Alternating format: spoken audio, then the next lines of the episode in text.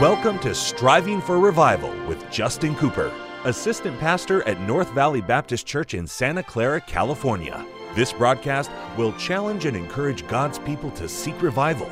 We pray you'll be blessed as you listen to Striving for Revival. Welcome to the Striving for Revival radio broadcast. This is Pastor Justin Cooper coming to you today from the KNVBC studio at the North Valley Baptist Church here in Santa Clara. California. My, what a privilege it is to have you join me for the broadcast today. And what an honor is mine to take the King James Bible and to share with you some eternal truth from the very Word of God. I'm excited today as we'll wrap up the third chapter of Second Timothy, and we're going to be looking at some very powerful, very familiar, but very, uh, very powerful verses that will close out this chapter. I've enjoyed going verse by verse through these epistles that Paul has written under inspiration of God and just gleaning from them. We've gone not too much deeper than just the surface, though we could, but I think for the purpose of our radio broadcast, I've just been trying to give you some practical truths, practical thoughts that you can apply to help you live every day uh, for the glory of God. By the way, that's what I want to do. That's what I think you want to do. Every day, I want to live a life that pleases the Lord. I like the song. My wife sings it often. I just want to please the Lord, be in His will in every way. And that's exactly the desire of our heart. Now, before we get into the text for today, I want you to visit uh, the website helpfortoday.org. If you're not familiar, Help for Today is a ministry of North Valley Baptist Church, and it's free. It's a resource that you can use as you're trying to get closer to God and grow in grace. What we've done is we've compiled ministry helps, ideas, articles, uh, instruction, materials you can use, and put it all together on this great website. It's all categorized and indexed. You just go to the website, type in a topic, and there you'll find information that fits that topic. It's free. I'll say it again. All you do is go to the website, and you can use it helpfortoday.org org. Also, you can subscribe if you'd like. That's also free, no cost. And what that will do when you subscribe, it puts you on the email list. We'll send you an article directly to your email every day. And you can use those articles, have them archived in your email. And I personally use those articles in my daily Bible reading time, sort of like a devotional. And uh, God's greatly blessed that, and I enjoy using it. So go visit helpfortoday.org. All right, here we go. Second Timothy the third chapter. And we'll continue in verse 15 and read the end through end of the chapter through verse 17. Now, just so that we can remember, this is the last days, perilous times chapter. At the very outset, Paul came out of the gate and said, "Timothy, don't uh, don't be dismayed. Whatever betide, you ought to understand. Hey, the last days are upon us, and that means perilous times are here. Those two things just go together. Perilous times, last days. Last days, perilous times.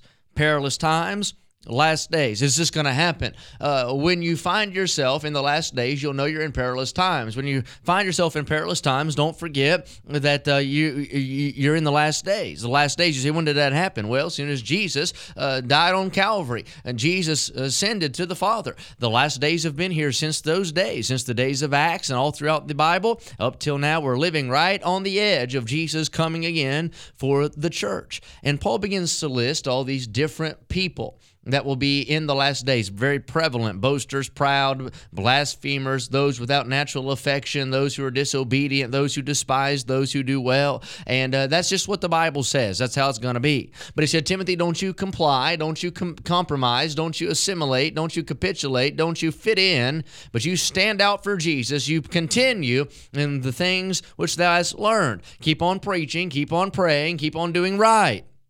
And he says in verse 15, and that from a child thou hast known the Holy Scriptures. Now, that goes ahead and reveals to us the theme of the final three verses of our third chapter the Scriptures. Paul says, Timothy, you've known that Bible since you were a young person. You've known the Scriptures from a child. Timothy, you can stand, you can withstand, you can be strong and stay strong. Why? Because you've had the Word of God put in your life, invested in your life, instilled in your life, hidden in your heart since you were a child. Now, what a powerful verse, and I don't want to get hung up there. If we do, then I'll just finish up this chapter next broadcast. But what an emphasis and what an importance this ought to place on the Sunday school, the bus ministry, vacation Bible school, junior church, the rearing up of children in the Word of God. In the last days, those who make it, those who are successful, those who will finish their course with joy, will have those who have had the scripture instilled in their life from a child will have an upper hand in doing well in the last days. Oh, can I say, what helps a man navigate life is the Word of God. But how much stronger and how much better is that navigation when the Word of God has been in that person's heart from the days of their, chi- their childhood? Thank God for the Sunday school. Thank God for those classes that teach those young people. My little boy is not even four years old yet at, at the time uh, I'm recording this broadcast.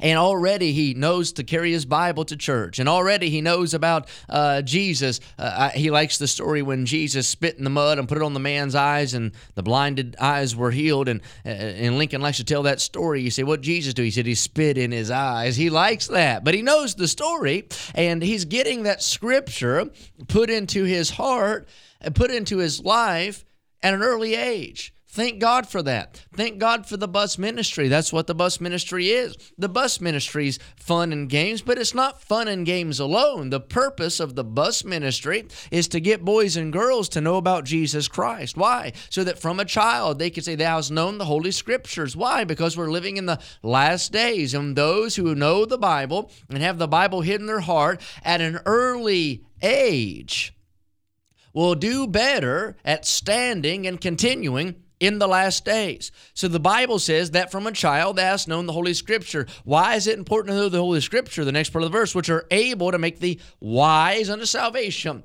So it's the Word of God. Of course, we know it is. Faith cometh by hearing, and hearing by the Word of God. Why is it important to hear the Scripture as a young person? Why? Because that makes you wise unto salvation. It enlightens the darkened mind of man to his need for salvation. And would to God every person get saved young and miss out on the heartache of living a life of sin unsaved throughout their adulthood and then get saved late. Now, thank God for those who get saved at the 11th hour, but wouldn't it be a blessing if those uh, out there who are lost would get saved early and miss out on all the wicked wreck from this world?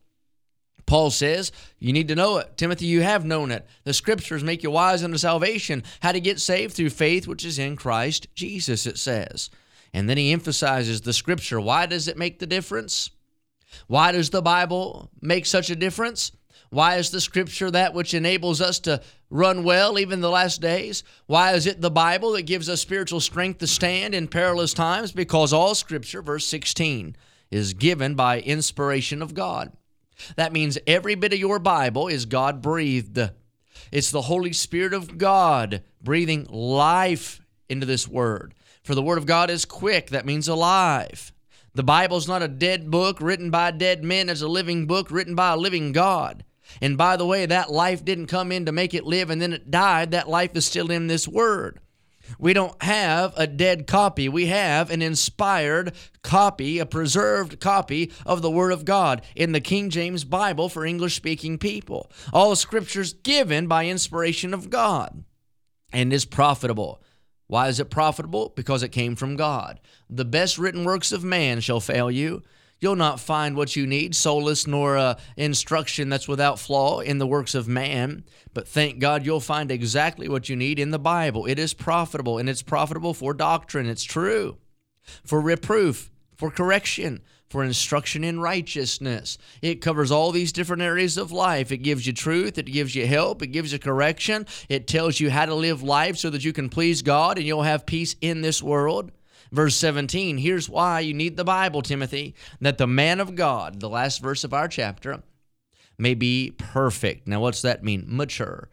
Mature. If you want to grow as a Christian, you'll not grow outside your Bible. If you're not a Bible reader, you're not, you're not going to be growing spiritually. The man of God may be perfect, and here's what it says truly furnished. That means everything you need you'll find in this book.